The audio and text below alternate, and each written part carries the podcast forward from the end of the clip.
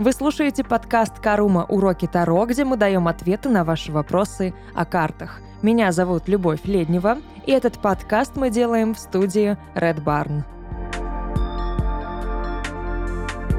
Мы сегодня будем говорить про символизм в картах Таро. Он очень-очень важен и дает огромное, просто безграничное количество информации – которую мы можем даже не получить из конкретного изучения значений, истории Таро и всех около именно Таро тем. Но ни одна из этих тем не дадут столько, сколько дадут символы. Символы — это особый бессознательный, я бы сказала, язык, который дает доступ к ассоциативным данным. Звучит сложно, но в целом достаточно все просто. Сейчас объясню. Когда мы видим определенные символы, у нас в голове срабатывают э, знакомые нам ассоциации и знакомые скажем так, значения этих символов в голове. Например, да, мы увидели женщину с ребенком на руках. Это тоже символ. Мы проводим ассоциацию, анализируем, да, и делаем там знак равно, ставим это мать. Мать с ребенком. Мать несет в себе определенный смысл, образ матери. Ребенок несет в себе определенный смысл и образ. И это уже два символа, которые могут объединиться в один, могут не объединяться в один. Символы бывают абсолютно разные, из разных тем, из разных сфер. Мы можем говорить о символах флоры, фауны, мы можем говорить о символах через образ человека, символ погоды, символ строений каких-либо, да, вот то, что создано человеком, символ цвета, символ стихии, символ буквально, да, указывающий на какую-то культуру. Например, если мы увидим э, полумесяц, мы, скорее всего, ассоциативно будем это связывать с мусульманской какой-то традицией. То есть, да, или что-то около этого, что нас немножечко направит в эту степь, в это русло. Мы можем увидеть иероглиф, египетский, арабский, да, и мы ассоциативно будем думать про египетскую мифологию. Мы можем увидеть э, вот это вот тоже египетское вот солнце с подставкой, и будем, опять же, думать про египетскую мифологию. Мы можем увидеть э, колонну волнообразную и подумаем про греческую мифологию. То есть у нас в голове все завязано на очень-очень мощных ассоциациях. Мы увидим трезубец, подумаем про Посейдона. И эти ассоциации нам помогают получать как раз-таки доступ к безграничному количеству информации. То есть, да, мы можем не изображать какой-то конкретный сюжет, но мы можем изобразить символ, который намекнет на этот сюжет. И мы уже будем о нем думать, мы уже будем его подразумевать, изображая просто символ. Когда мы подразумеваем да, какой-то очень э, масштабный и широкий образ, мы можем его изобразить и передать через сжатый и простой символ. Например, когда мы говорим про символизм цвета, мы можем посмотреть на красный и уже, да, отталкиваясь от этого цвета, делать тоже какие-то выводы. Например, это будет цвет страсти, или это цвет, да, жизни как крови, или это цвет войны в зависимости от того, какой уже мы имеем реальный сюжет на, например, изображении. Причем здесь Таро. Да при том, что все карты Таро, они так или иначе являются изображениями, наполненными символизмом. Какую бы карту мы ни взяли, мы увидим символы. Ну, я сейчас, конечно, говорю о классической колоде, колоде Уэйта, потому что он как раз-таки через символизм и создавал свою систему Таро. Вот такую, да, традиционную английскую. Каждый рисуночек, каждая деталь на картах Уэйта имеет значение. Там нет ничего, что было бы просто вот, ну, просто потому что ему захотелось, да, ради пасхалки там что-то нарисовать. Нет. Там все имеет значение. Это будут религиозные символы, опять же, да, это будут какие-то природные, человеческие, культурные, неважно, но они будут.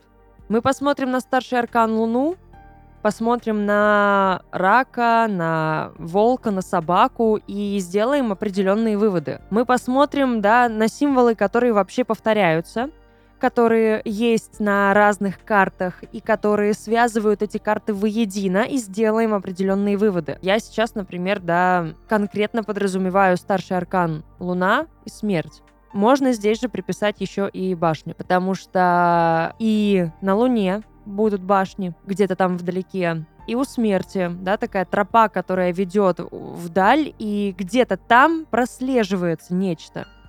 Мы можем говорить о, опять же, религиозных символах, когда мы подразумеваем и рассматриваем те же э, арканы, там, Иерофант, к примеру, или старший аркан Мир. Есть религиозные символы у нас э, на смерти, есть религиозные символы у умеренности, э, на колесе фортуны, но там они такие, знаете, когда я говорю религиозные, я не упоминаю конкретную религию.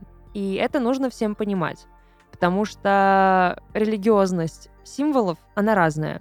Да, мы можем брать из э, религии христианской, мы можем брать из религии мусульманской, из язычества, из буддизма, из разных-разных-разных сфер. Но, опять же, символы открывают дверь в многообразие смыслов, значений и информации. Мы можем вообще ничего не подразумевать, мы можем вообще ничего не иметь в виду. Просто случайно, интуитивно как-то там, не знаю, да, изображая карту, изображая какой-то вот сюжет и такую изобразительную нашу задумку. Например, раскрасить все в фиолетовый, белый, да, синий какой-то оттенок. Мы вроде бы ничего не подразумевали, нам просто захотелось этими цветами там, что-то изобразить. Но если анализировать, то здесь будет речь идти о каких-то тайных знаниях, о чистоте, о таких осознанных помыслах, о бесконечности, о магии, о мире. И это всего лишь мы взяли, да, какие-то три разные краски. Изучать символы можно бесконечно долго, это очень интересно. Я не буду сейчас вам рассказывать о том, что значат те или иные символы. Ну, я думаю, Google есть у каждого под рукой, никого в Гугле не забанили, пока еще, да, живем-живем. Тут уже вы сами будете это делать, проводить какие-то исследования, потому что когда вы это сделаете как раз-таки самостоятельно, когда вы перекопаете кучу информации, но найдете тот смысл и то значение, которое вам нужно, во-первых, вы его запомните. Во-вторых, вы проведете реально интересное исследование, и вам будет ну, самим любопытно разобраться в этом. И э, чем больше вы так будете заставлять себя работать, искать, да, и свой мозг приучать к анализу того, что вы видите, тем больше вы будете замечать вот это все, вот эти символы. Мы можем посмотреть, например, на аркан э, шестерку кубков. Там два ребенка. Да, они вроде бы как нормально выглядят, хорошо одеты, но у них есть цветы. Что это за цветы? Какого они цвета? Что значит, да, этот цветок в культуре? Мы можем говорить о значении ирисов, фиолетовых, мы можем говорить о значении розы, мы можем говорить о значении там ромашки, одуванчика, э, сирени. Да, любые цветы, они что-то дозначат. Символ есть у любого цветка. Вот изучите там сами, да, как будет у вас время, например, символизм шестерки кубков. Вы можете изучить символизм, например, рыцаря мечей. Там очень-очень он мощный. С точки зрения цвета использования, да, у нас есть такие холодные в основном оттенки, но с вкраплением красного. И это вот то, о чем я говорила в начале. Красный может быть цветом страсти, цветом жизни и цветом войны. А, рыцарь мечей будет здесь нести в себе значение войны, однозначно. Но при этом, да, посмотрите на позу, потому что поза это тоже символ. На его одежду, одежда это тоже символ. Посмотрите на его коня, в каком он состоянии, да, вот развивающаяся грива, развивающийся плащ. Посмотрите на облака, рваные и такие вот тоже куда-то стремящиеся. То есть мы летим, все рваное, все вот такое немножечко агрессивное. Я даже вот опять же ничего не сказала о значении карты. И мы можем и не говорить о значениях карты. Мы можем проанализировать символы, мы можем в них погрузиться, мы можем это все прочувствовать, довериться своему бессознательному, потому что это все у нас в голове есть. Символы, они едины. И они нас всех объединяют. И мы поймем, о чем нам хочет сказать карта.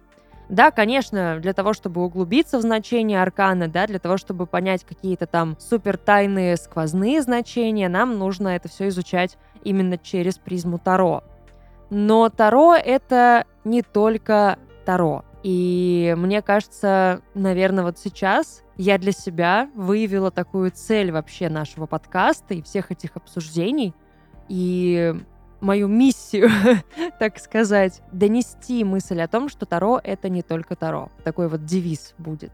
В целом, мы, наверное, можем даже закругляться, потому что говорить, опять же, да, конкретно о значениях символов, ну, это будет очень долго. Это нужно разбирать каждую отдельно категорию, категорию цвета, категорию одежды, да, там, флоры, фауны и всего прочего. Но это вы это можете сделать самостоятельно, уже отталкиваясь от того, что вы увидите, да, где там есть животные, кстати говоря, пожалуйста, обратите внимание на улиточку на девятке пентаклей. Ее практически никто не замечает, но если ее проанализировать, то можно открыть для себя тоже очень мощный смысл этой карты. Анализируйте, смотрите, замечайте, ищите информацию, расширяйте свой кругозор, расширяйте свои аналитические способности потому что именно они будут дальше помогать вам работать, например, с другими колодами. Символы есть почти в любой колоде кто бы ни создавал, э, что бы ни вкладывали в колоду, да, на, на чем бы ни основывались, символизм будет так или иначе присутствовать.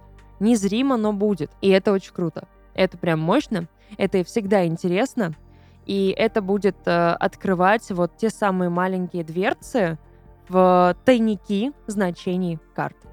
На этом все. Надеюсь, было интересно, и надеюсь, я как-то вдохновила вас на изучение более глубокое и детальное. Это был подкаст «Карума. Уроки Таро», где мы давали ответы на ваши вопросы о картах. Меня зовут Любовь Леднева, и этот подкаст мы записали в студии Red Barn. Увидимся.